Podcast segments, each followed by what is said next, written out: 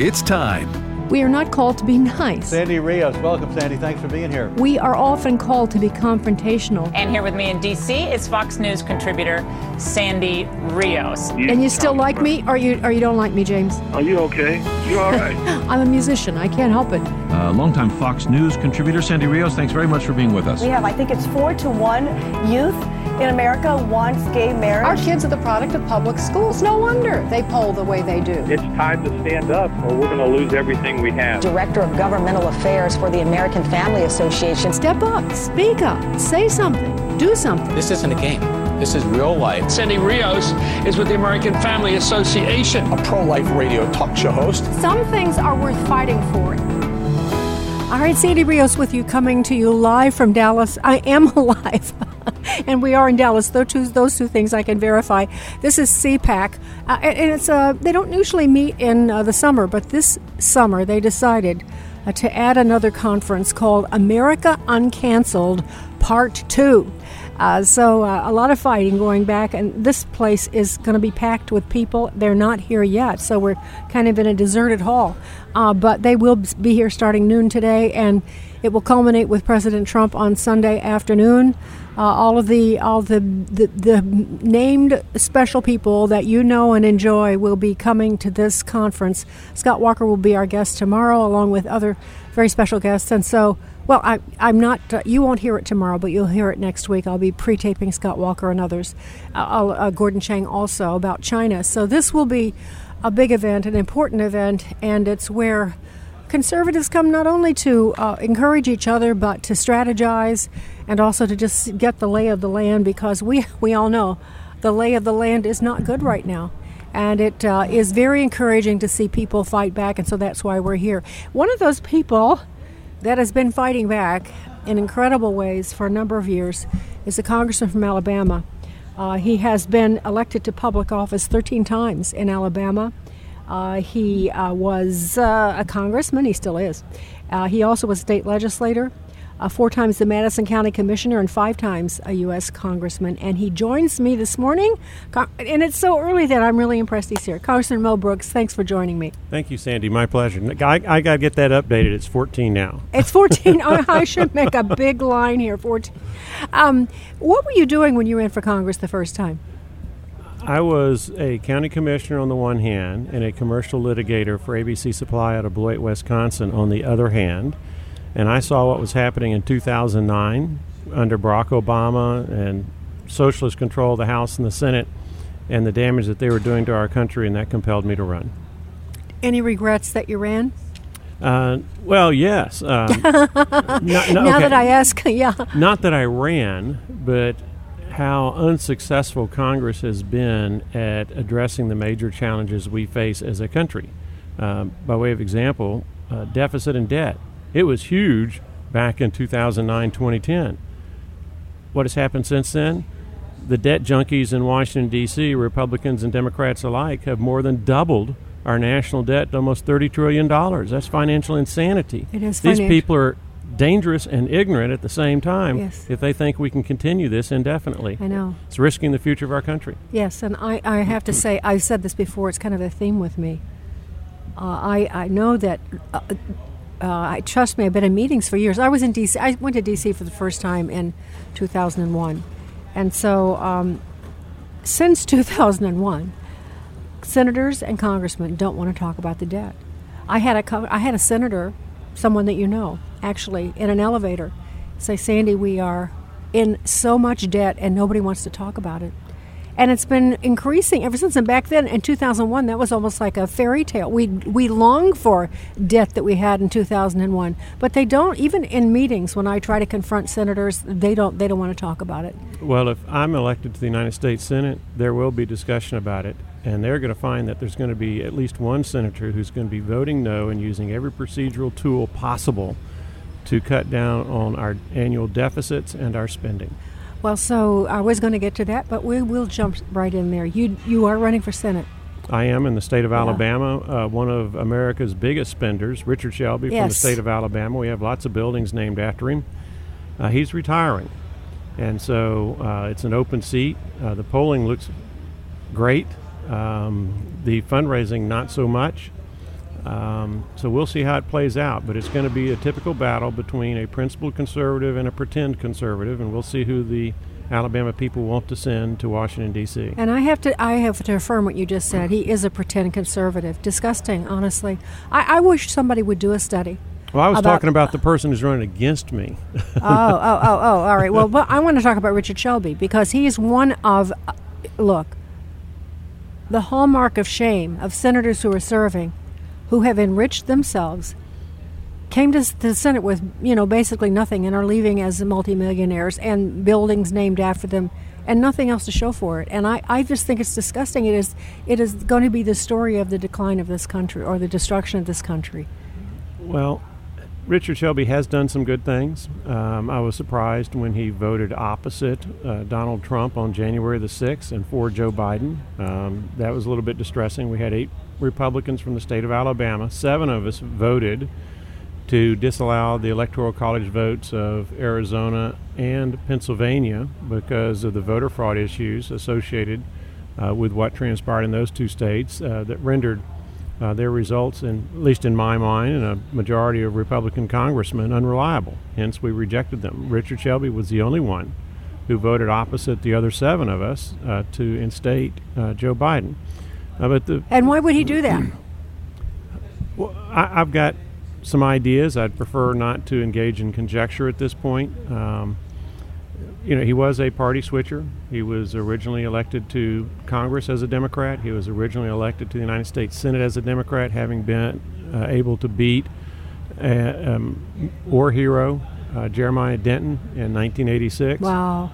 And then sometime in the 1990s, when Alabama started switching from Democrat to Republican, he switched parties.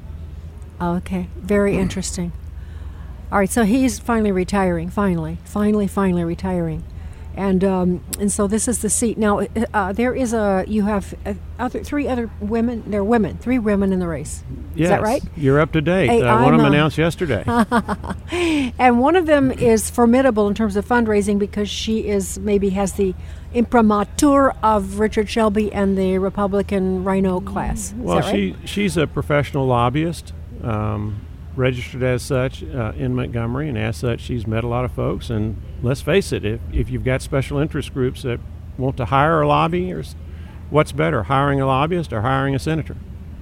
Yes, well. So there's a lot of money that has flowed into her coffers, but that was anticipated. We all knew that she was going to be the preferred candidate of the Never Trumpers, the preferred candidate of the special interest groups, the preferred candidate of the open borders, bring us in a lot of cheap labor that undermines American wages, group of people, and others like that. And so that's just something we have to deal with. Fortunately, I'm almost always outspent by my opponents. Not all the time, but a majority of the time. And we're used to having a better message but less money and still prevailing. We'll see how it plays out in 2022. That's going to be up to the people of America and the people of the state of Alabama. The woman that you're discussing, who's the lobbyist, is she the one that just announced yesterday? No, she announced about a month ago. Okay. She'd been campaigning for close to a year, maybe 2 years. All right. Okay. So, as it stands, the polls show you way far ahead. Club for Growth did a poll around April 30th, and we had a 46-point lead over candidates 2 and 3, and now we've got a new one that jumped in yesterday. I don't know where she's going to find room to find votes, but she's pretty smart. We'll see how it plays out. So I honestly don't know. Alabama has been, it seems to me, and I know you'll correct me because I need it correcting, so many states I followed about the election dust-up, Arizona and Michigan and Pennsylvania and Georgia. But Alabama, you really didn't face any of those kinds of upheavals. No recounts. Have there been election reforms passed, anything like that, since 2016? Well, we will occasionally have Democrats try to steal elections. They tried to steal my first one back in 1982 when they rigged 25% of the voting machines to register votes for everybody on the ballot except for Mo Brooks. We still won, somehow or another, with 57% of the vote. It was so bad that at one location where there were 5 rigged machines, eventually the poll workers started making public announcements. If you want to vote for Mo Brooks, go sign your name on the wall. So we do have aberrant things like that, but by and large, we have a very, very good election system. And we have occasional fraud with absentee ballots, but it's very limited. We have photo identification as a requirement. You have to have a substantive reason not to vote on election day in order to get an absentee ballot. That's very important. We have the same problems everybody else has with illegal aliens and other non-citizens registering to vote and voting in our elections. But that's a national problem, and it can only be fixed by repeal of Section 5 of the National Voter Registration Act, or in the alternative, a Supreme Court opinion that says, yes, you can demand proof of citizenship before someone registers to vote. You know, I see Matt Brainerd. Hey, Matt, come on just for a second. You know, Matt, the reason I Matt, come join us just for a second. Matt was my guest yesterday, and I just want to bring him in because I want to talk about voter integrity, because that's part of what you're doing. Matt was my guest yesterday. He's a lookaheadamerica.org, and you guys are working on voter integrity. My question for both of you is, Mo is going to run for Senate now. Did you know that, Matt? Yeah. Okay. Well, here, we got to get you on the mic so we can hear you talking. Oh, are we on now? Yeah, we're on. Oh. We're on the radio right this minute. I know you haven't done much radio, but I'm teasing you. Well, obviously not enough to know that you're on air. I should just put the cans on and get on mic. Matt, I was just going to ask Mo, because I was asking about voter integrity in Alabama, and I know you guys are, one of the things you're tracking, besides doing this rally for the guys held in prison in the D.C. jail next Saturday, July the 17th, go to lookaheadamerica.org/rally, and you can find out more information about that. But let's talk about voter integrity, because I'm curious to know. I'll ask you first, Mo. Do you think that there is... the Democrats are working on HR1, SR1, the John Lewis Voter Rights Act. They are trying to corrupt our elections. I call it the Voter Fraud Enhancement Act. Yes, okay. Well said, well stated. Do you honestly think we can stave this off and have a free election in 2022? It's quite frankly going to be up to Joe Manchin of West Virginia and Kirsten Sinema of Arizona. If both of them fold under the pressure, then we may have lost our republic. Well, that's what I think, too. So, and I think it's more than just the federal government we have to look at. Look Ahead America, our research group, which is the home of the Voter Integrity Project, has documented in a report we put out just this week over 900 examples of state legislators trying to pass components of HR1 through the back door, through the state level.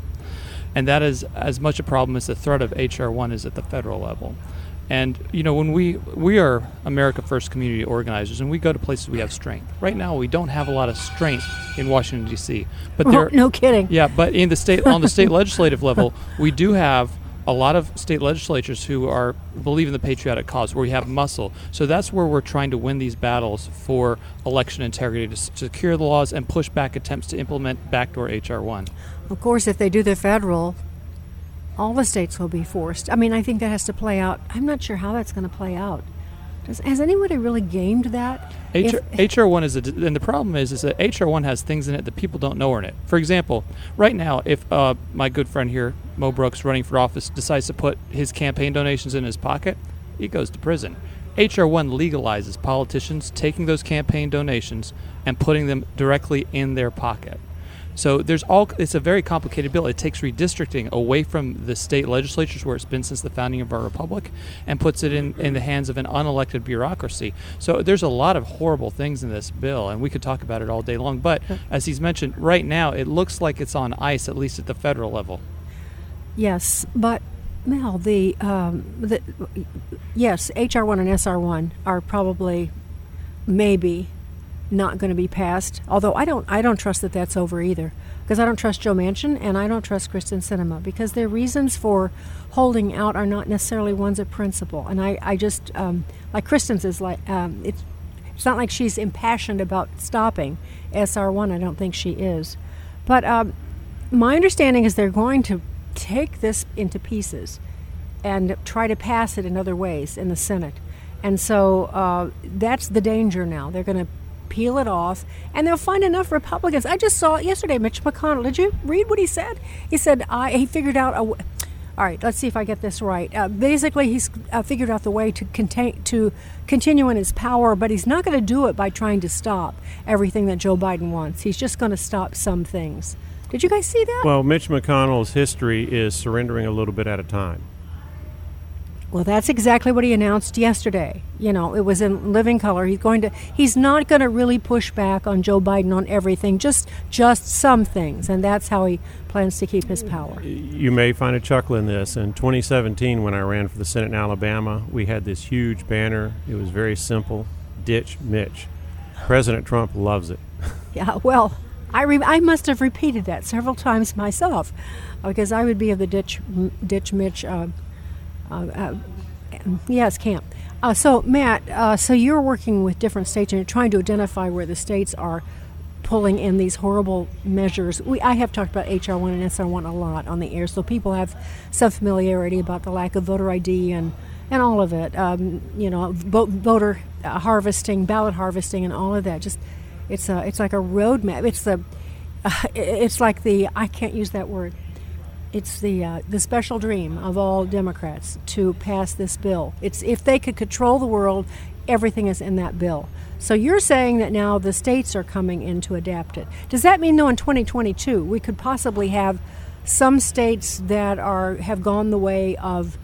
They're already blue states that are doing that, aren't they? They're not red states. It's a mix, actually, and in fact, in some cases, it's Republicans that are putting this legislation forward, and in some cases it's passed, in other cases it's dead, in some cases it's sort of just lingering because, you know, that's the state legislative level. Legislation sometimes takes multiple cycles to pass, but anybody can propose it at any time. And at our website, lookaheadamerica.org, we have a report documenting all 900 instances, so people can go and look at what is happening in their states. And then, you know, we're talking here, right? Talking is good, but what we need is action. So one of our primary objectives is getting our volunteers to put pressure on their state legislators.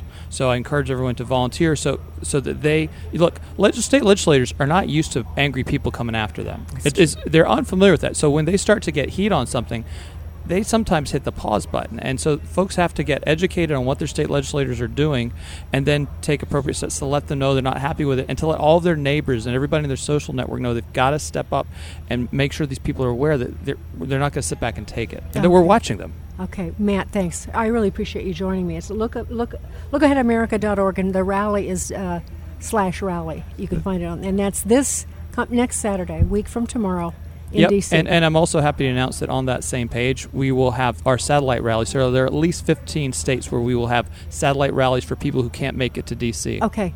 Oh, I love that. Thank you, Matt. Thanks so much. Thank you. All right, Congressman. Now, a lot of things are happening in Congress. Are you disappointed in your fellow congressmen and their lack of fight against Nancy Pelosi? Are you feel like there's a good fight going on? Well, there is a good fight going on, and I am disappointed that we're not fighting harder. We have a lot of squishy Republicans. As you well know, the Republican Party basically has two wings of substance. We have smaller groups like maybe a Libertarian here or there with Thomas Massey in the House and Rand Paul in the Senate. But ultimately we have a go-along, get-along, somewhat liberal, kind of like Democrats, but they just can't win that way, group of Republicans. And then you've got folks like the House Freedom Caucus that actually are conservatives and fight for our values. Yes. And we don't have enough conservatives. Probably the most glaring example of that is with this deficit and debt. 20% maybe of the Republican conference in the House of Representatives has the backbone to do what's necessary to minimize our risk of suffering a debilitating national insolvency and bankruptcy. 20% of the Republicans. And, of course, there probably aren't any Democrats who are willing to do what is necessary to minimize our risk of that national insolvency and bankruptcy. And that's horrible. I mean, we've got just about as many debt junkies as the Democrats do. Yes, and it's going to be worse in the Senate if you get there, it seems to me. The percentages, I don't know what the percentage is. Well, the Senate is more liberal. Yes. As a body, the Republican body is more liberal in the Senate than it is in the House. Yeah. Congressman Mo Brooks, don't go away because I might need you, but we have to take a break here. I had other things I wanted to talk to you about. Gotta pay the bills. We do have to pay the bills. And Matt Schlapp is going to be joining us in a few minutes. But we're coming to you live from the Anatole Hotel in Dallas. America Uncancelled, Part 2. This is CPAC, and we'll be right back. Sandy Rios in the morning, AFR Talk. Hello, Americans. I'm Todd Starnes with news and commentary next. As you plan your summer college visits, add Liberty University to the list. With many visiting options to choose from, you're sure to find the right one to fit your schedule. Spend a few hours exploring campus with our student-led team at TourLU, dig deeper and learn more about life at Liberty during Experience LU, or take your next steps towards becoming a student at Decide LU. Learn more and register today by texting VISIT to 49596. Again, that's VISIT to 49596. See you this summer. The Utah chapter of Black Lives Matter is doubling down on its hatred of the American flag. The BLM chapter declared that Old Glory is a symbol of hatred. They went on to write that when Black Americans see the flag, they know the person flying that flag is not safe to be around. In other words, if you fly the Stars and Stripes, you are a white supremacist or a racist or generally dislike people of color. Lex Scott is the founder of the Utah chapter. She defended her decision by saying groups like the KKK fly the American flag at their rallies. Therefore, the flag must be racist. By the way, that's the same argument they used against the Confederate flag. I wrote about this in my book, Culture Jihad, so don't be surprised if one day lawmakers do, in fact, ban the red, white, and blue, along with the Star-Spangled Banner and the Pledge of Allegiance, all in the name of tolerance and diversity. I'm Todd Starnes. Hi, this is Dan Celia from Financial Issues. We as God's people need to be good stewards of all that He has given us. That is so important, and that's what drives me each day as I break down the latest financial numbers and talk to listeners across the country about their use of the money that God has entrusted to them.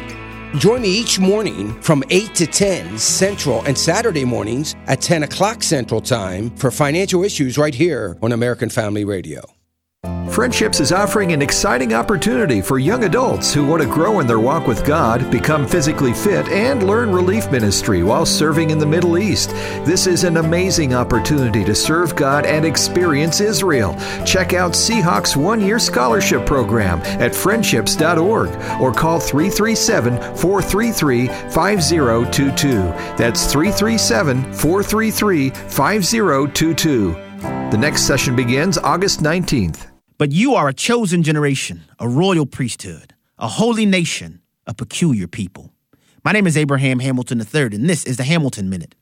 When the Spirit of God penned those words through Apostle Peter, he meant every bit of them. Christ's following is distinct from the world. Christ's followers must look different from the world.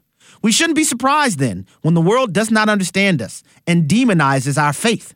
Jesus said, "The student is not above the teacher." The world hated Jesus. We mustn't be surprised when the world hates us.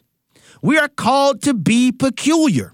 Understand it. Embrace it. Get comfortable with it. Get used to it. We are in the world, but not of the world. Stay peculiar, my friends. Listen each weekday from 5 to 6 p.m. Central for the Hamilton Corner with Abraham Hamilton III, public policy analyst for the American Family Association. Eighty 80% of the time, an abortion-minded mother who views an ultrasound or sonogram of her baby will choose life. Here's the story of Candace. The sonogram sealed the deal for me. My baby was like this tiny little spectrum of hope. And I saw his heart beating on the screen. And knowing that there's life growing inside, I mean, that sonogram changed my life. I went from just Candace to Mom. Thank you to everybody that has given these gifts. You guys are giving more than money. You guys are giving love. There are currently preborn centers which do not have an ultrasound machine. Would you sponsor a machine today? Dial pound 250 and say keyword baby. That's pound 250 and say baby. Or go to preborn.com. That's preborn.com. Your love could save a life.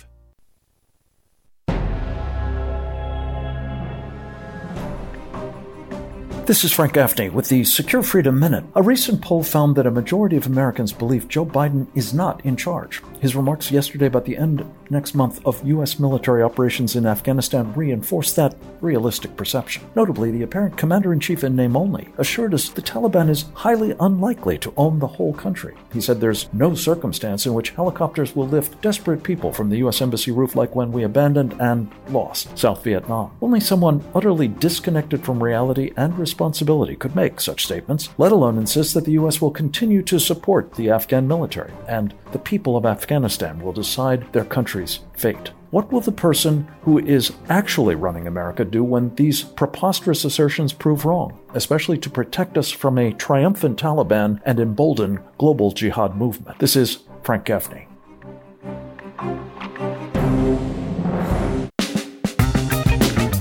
Sandy Rios in the morning on American Family Radio. All right, Sandy Rios coming to you back again alive. You know, you have no idea what a miracle it is that I'm coming to you alive. We were stranded on the American Airlines flight yesterday for about 4 hours on the runway. So got here a little bit late last night. And Congressman Brooks, you had the same experience, right, with American? Well, I was 3 hours, a little bit over 3 hours. Oh, well, late then I off. Was four. No, but we were able to stay in the terminal. We weren't stuck on the airplane. That'd be horrible. That was bad. It really was. Yeah, so it wasn't fun. And but we made it, and we're all here. And here is CPAC Dallas at America Uncancelled Part 2. There is something that came out 2 days ago, I think. I heard it for the first time last night, Congressman, and I saw that it was featured on Fox this morning. But it is the Gay Men's Chorus of San Francisco, and they are singing a song that you're not going to believe. And so let's just listen for a second, because I know this is an issue that you're very concerned about, the transgender issue, our children, public schools. I talk about that a lot, as I'm sure you know, and you're very concerned about it. But let's listen to what this Gay Men's Chorus is singing. Let's listen. As we celebrate Pride and the progress we've made over these past years, there's still work to be done. So to those of you out there who are still working against equal rights, we have a message for you. You think we're sinful? You fight against our rights. You say we all lead lives you can't respect. But you're just frightened. You think that we'll corrupt your kids if our agenda goes unchecked. Funny, just this once, you're correct. We'll convert your children. Happens bit by bit, quietly and subtly, and you will barely notice it. You can keep them from disco, warn about San Francisco, make them wear pleated pants, we don't care. We'll convert your children. We'll make them tolerant and fair. At first I didn't get why you'd be so scared of us turning your children into accepting, caring people, but I see now why you'd have a problem with that. Just like you worried, they'll change their group of friends. You won't approve of where they go at night to protests. Oh, and you'll be disgusted so gross when they start finding things online that you've kept far from their sight. Like information. Guess what? You'll still be alright. We'll convert your children, yes we will. Reaching one and all, there's really no escaping it. Cause even grandma likes RuPaul. And the world's getting kinder. Gen Z's gayer than Grindr. Learn to love, learn to vogue, face your fate.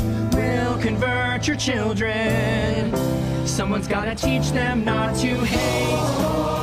We're coming for them. We're coming for your children. That's enough of that right now. That's enough. We're coming for your children. We're coming for your children. You know, Congressman, what you wouldn't know. Where's the nearest shower? Yeah, really.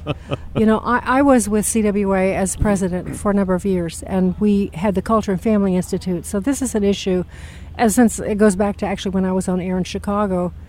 When we would try to tell people the motivations behind the radical gay activists, people could not, they didn't believe us. I can remember a long time ago trying to, because they put such a nice face on it, and they would always give such good answers. This is like gloves off. They're not hiding anything. You're going to get upset about where they go on the weekends, upset about what they see on the air. We're coming for your children. We're coming for your children. The smugness on their face when they sing this also is just disgusting to me. And I just, I want to know your thoughts about what you just heard. Well, to me, it is also disgusting and revolting.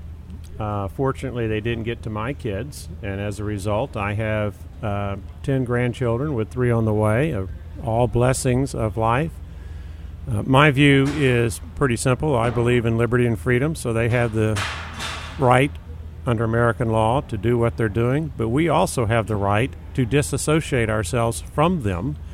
That's guaranteed in the First Amendment to the United States Constitution, freedom of association.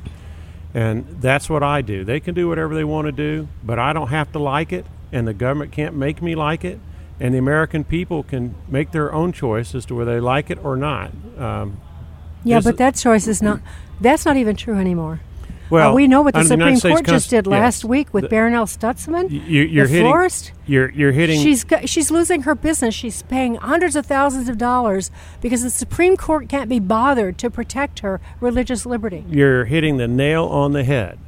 We've got horrible judges at the federal government, district court level, court of appeals level, and Supreme Court level. We keep thinking that we're getting conservatives, but we're not, because the how does that happen? Well, the Socialist Democrats fight in Congress, and in particular the United States Senate, on these judicial confirmations, and our presidents have not been strong enough, by and large, to get on the Supreme Court people who will obey their oath of office, which is to uphold the United States Constitution as it is written, not as they want it to be. You know, and we've got to have more fighters in the United States Senate for our principles and our values, but the First Amendment, freedom of religion, it doesn't mean that you leave your religion at the church door when you exit the doors, okay? That's not what it means. You can carry your religious values throughout 24 hours a day of your life, but that's not the way the judges are ruling. And then you've got the Freedom of Association Clause, where people have the absolute right to associate or disassociate with other people based on their conduct. Yeah. And we're talking about conduct here. We're not talking about inherent characteristics over which a person has no control. We're not talking about skin pigmentation. We're not talking about ethnicity. We're not talking about chromosomes, for which there are legitimate reasons to have anti-discriminatory laws. We're talking about conduct. And Americans have the right to not want to participate in or be anywhere near conduct that they don't like. Yeah. That's what freedom is about. That's what freedom is about. Oh, no, that's what freedom used to be about, Congressman. This is a brave new world. I just don't, I'm not optimistic. There were only 2 Supreme Court justices who wanted to hear Baronelle's case, and also what, Jack, the cake baker in Colorado. Now, I'm most disappointed in our Supreme Court. They have not been doing their jobs, and we need to do a much better job of vetting those who we wish to put on the Supreme Court. Now, in fairness, it's hard because there's an indoctrination process when you go through law school, yes, when you practice before judges, yes, and you've got to get people who have not succumbed to that indoctrination. And the indoctrination is that judges have the right to superimpose their own values and beliefs over what the law is actually saying, whether it be in the Constitution or in statutes. And for probably 50, 60 years, we've had Supreme Court justices who in effect think they're Supreme Congresses and they're Supreme Legislatures, and they have the right to disregard the policies enunciated by our duly elected representatives, and that is wrong. It is wrong, and I guess my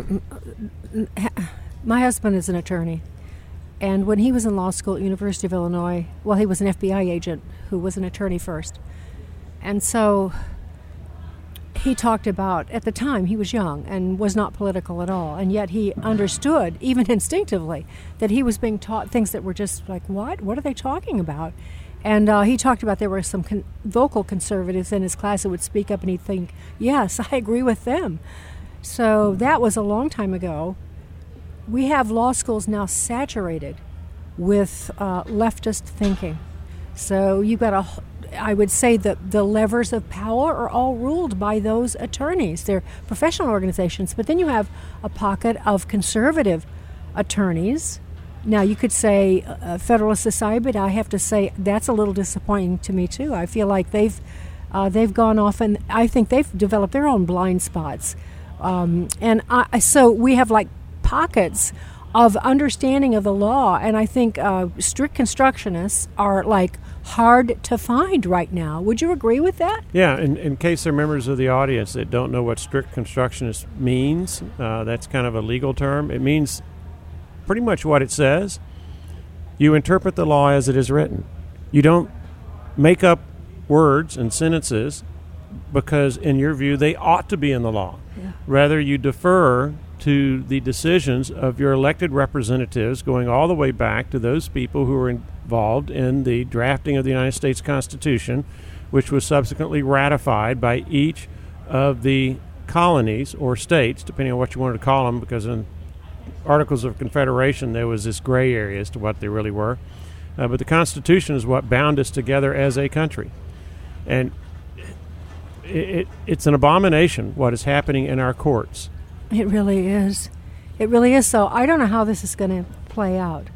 I mean, we thought, we've said this before, but I want to say again, we thought that we were getting some really fine justices. People really fought to get Kavanaugh, confirmed and defended him. Same thing with Amy Coney Barrett, especially Amy Coney Barrett. We were assured. I was assured. Lots of us were assured by conservatives on the inside of the choice-making that her record was stellar, that she would be a reliable conservative justice, and I am just nothing but disappointed. I don't know how you feel, but I feel like it's a gut punch. Well, it's all started with Justice Roberts, and he's been an embarrassment. Yes. And he, unfortunately, has violated his oath of office because he's failed to defend the United States Constitution as it is written. Yeah. There's a way to change the Constitution if you don't like it. There's an amendment process. But it's not supposed to be done by dictatorial judges and justices. And what I use the word dictatorial, it's because they're unelected. Right. They're appointed. They're not representative of the will of the people. And their job is supposed to be limited. But unfortunately, they have to a very large degree taken over responsibilities of the legislative branch and the executive branch of government. And that's wrong. That's in violation of our three branches of government principles that are very clearly enunciated in the United States Constitution. So right now we have two consistently resistors, meaning that they are strict constructionists and they are almost on everything, resisting everything, and that's Judge Thomas and Justice Alito. And occasionally Gorsuch will jump in to surprise us with something good. He's been we knew that he was, excuse me, we knew that on the issue of homosexual and transgender issues that he was going to be a little iffy, and he has been. He delivered, in several cases he's delivered or at least not jumped in. He did that in that case of that transgender boy in Virginia recently, remember 2 weeks ago, where the kid wanted to, decided he wanted to go to the, I forget which, the women's restroom. And the schools tried to stop him, and the court refused to hear that. So he won in Virginia, and that's because I think Gorsuch was one of the ones who would not hear that. I don't know what I can say in response. I share your level of disappointment. I'm a practicing attorney, a litigator in court, predominantly involving commercial disputes, or at least that was my prior life before I was elected to the United States Congress. I'm not allowed to do that anymore. Under the law, they won't let me because I'm a congressman. Yeah. I can no longer. I had to give up my law practice, so my income was cut in half, maybe a little bit more than half, to be able to serve in the United States Congress. But to me, there is a huge distinction between anti-discrimination laws relating to inherent characteristics over which we have no control, and applying anti-discrimination laws to voluntary conduct over which people do have control. There's a huge difference between those two scenarios, right. But these justices seem blind to it. Homosexuality, being a lesbian, being whatever it is you want to be, you have that right, okay? I believe in liberty and freedom. They have the right to do these things in their private lives or even in their public lives. But that's conduct. And other people under, if you're going to believe in liberty and freedom, they have the right to frown on it and disagree with it if they wish. That's what freedom is about, where you have people with different viewpoints making different kinds of decisions concerning different things. For example, on Iron Bowl Day, I root for Alabama. There are others in my household who graduated from Auburn. Okay, my two sons graduated from Auburn. And we haven't watched an Iron Bowl together since the time when Cam Newton was ahead something like Alabama was ahead something like 21 or 24 to nothing. And then Cam Newton went crazy and beat us 28-27 and went on to win a national title. That's the last time I watched an Iron Bowl. So, but see, that's conduct. Yeah. You know, the screaming and the hollering, and whether you enjoy the environment, okay, and people have the right to do that if they wish. But that's not the way the Supreme Court is seeing it. No. A person ought to have the right to bake a cake or not bake a cake based on the kind of conduct that people engage in.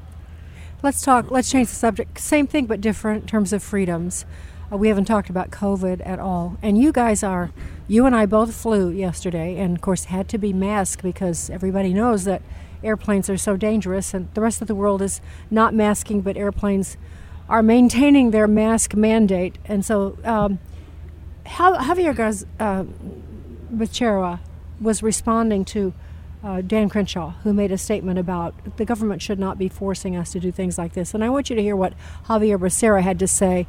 And then let's talk about, you know, how you feel about the vaccinations and also about the draconian rules that we're experiencing still. This is Javier Becerra.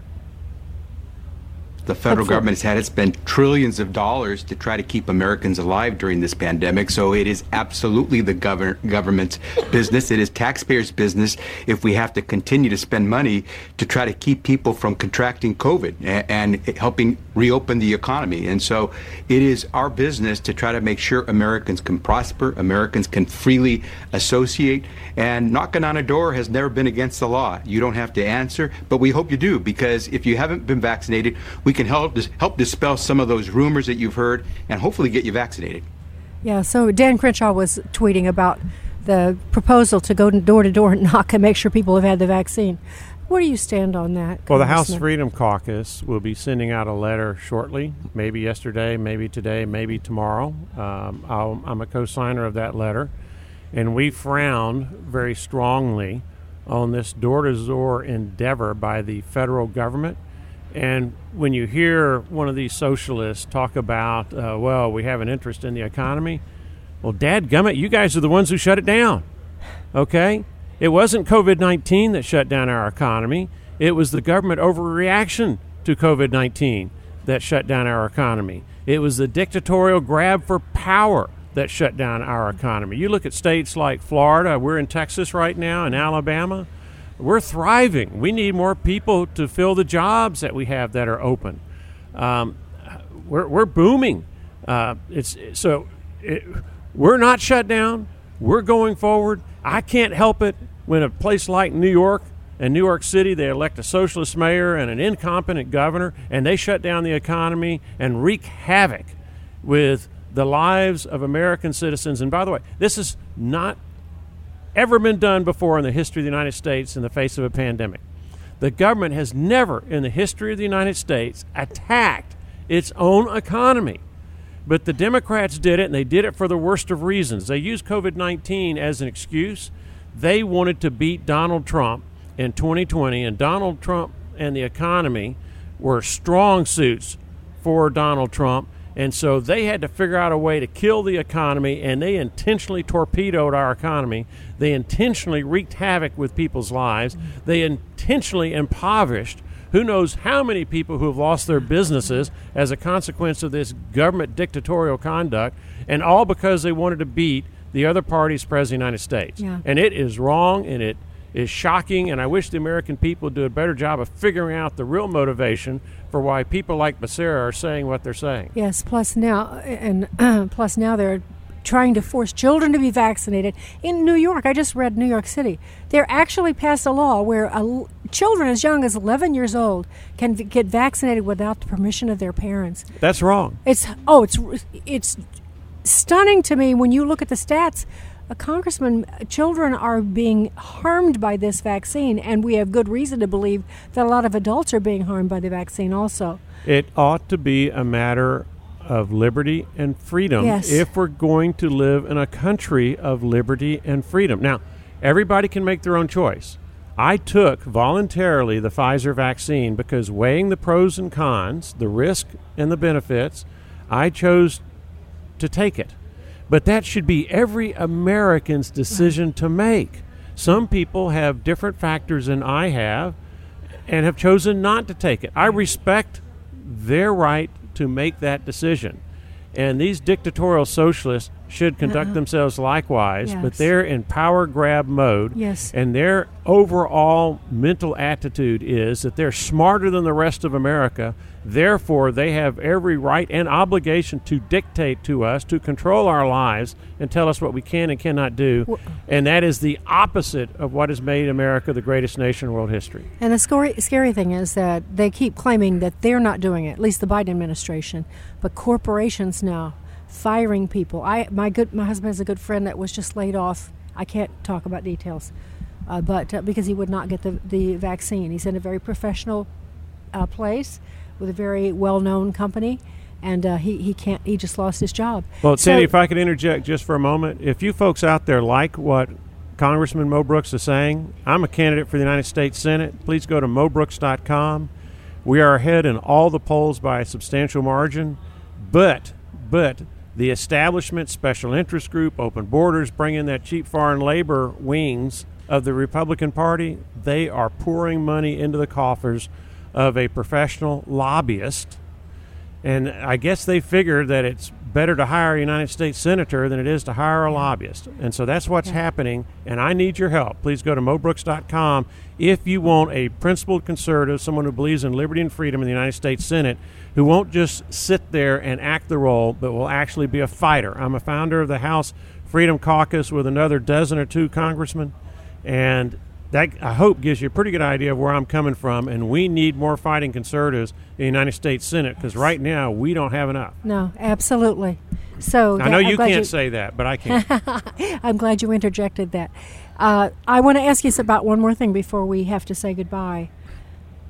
Incredible story came out yesterday, the day before, and that is that the Capitol Police have now been given, a $2 billion, something like that, piece of money from Congress, and now they're going to expand into the states. They're going to do a Capitol Police force around the states, which means that Nancy Pelosi will have a police force in all the states that they're expanding, and they do not have to respond to FOIA requests. They're a very different kind of policing organization. Many people are terribly concerned about that. I want to know what you think. Well, my hesitancy, before you even get into the public policy of it, is how we're going to pay for it. It's all money we do not have to borrow to get, can't afford to pay back, and increases America's risk of going into an insolvency and bankruptcy. So I've got the nickname. Congressman Mike Rogers and others have given me this nickname. They call me not Mo Brooks, but No Brooks, because I vote no so much on all this spending. And that's my initial thought. I don't have to get into the public policy of it, and I think you've covered it pretty well, but I don't have to do that because I'm tired of us borrowing all this money that risks the future of the United States of America, a country that took 2 centuries to build into the best nation in world history. Yeah, but and it's all at risk, And this national police force controlled by Nancy Pelosi, that's scary, and it's coming to you. Very scary. But the cat's out of the bag for the funding. I mean, that's already something that's been passed, as I understand it. So, well, it is temporary. It has to be renewed each and every year in order to maintain whatever it's being spent for. And quite frankly, we need to terminate it. I'm not talking about terminating all the money for the Capitol Police. These law enforcement officers, they do a great job protecting senators and congressmen in the Capitol complex. My hat's off to them. By and large, they are excellent people. But to have them in every single state, you know, I've been shot at before as a United States congressman. I was one of the people on the ball field.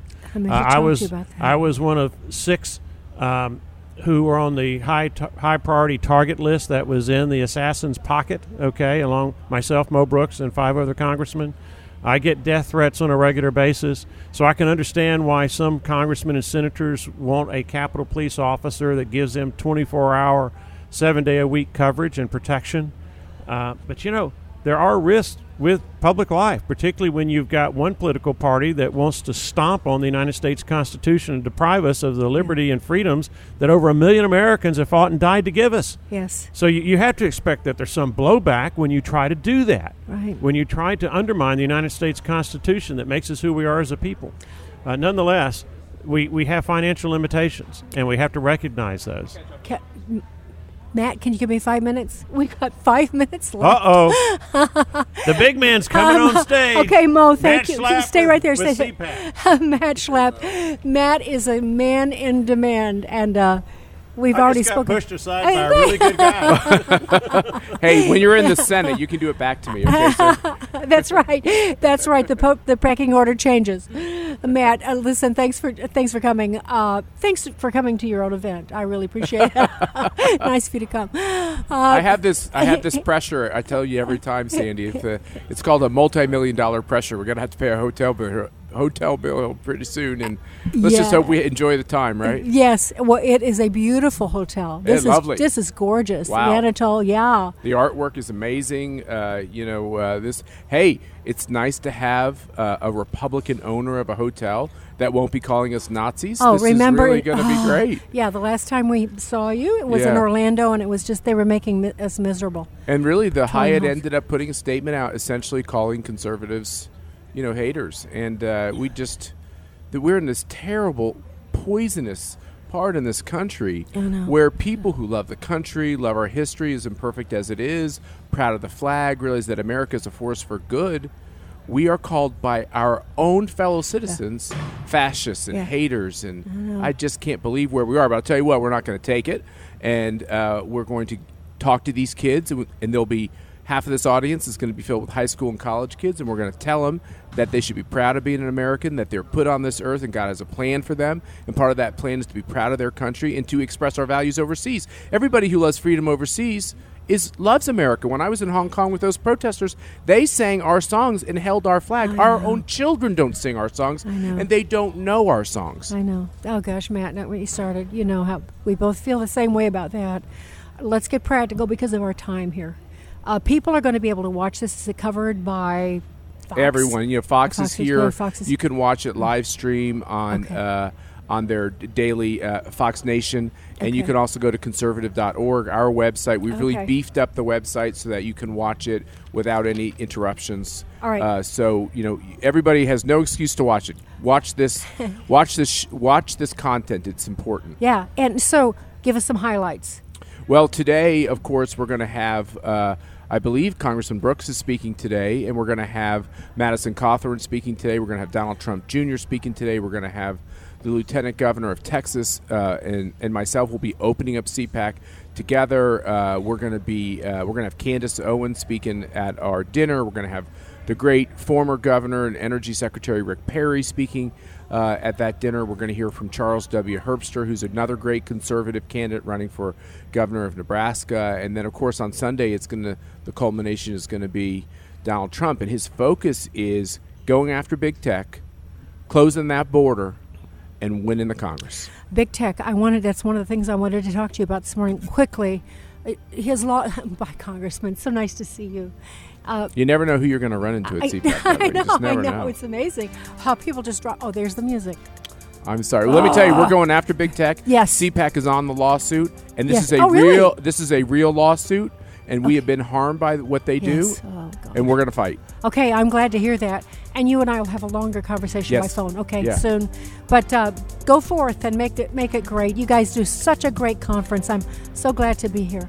God bless Sandy Rios. And the honor that you always include me. Thank you, Matt. Yes, of course. Okay, God bless you too, Matt, and your family. All right, Sandy Rios coming to you again live from the Anatole Hotel in Dallas, Texas. It's America Uncancelled Part 2, and we're going to do our part to make sure that it does not get canceled. Thanks for listening, and I want to thank all my good helpers, Mike here today, and Adam and Devin back in Tupelo. Thanks, guys, very much for your help. We'll be back, next week. Sandy Rios in the morning, AFR Talk. The views and opinions expressed in this broadcast may not necessarily reflect those of the American Family Association or American Family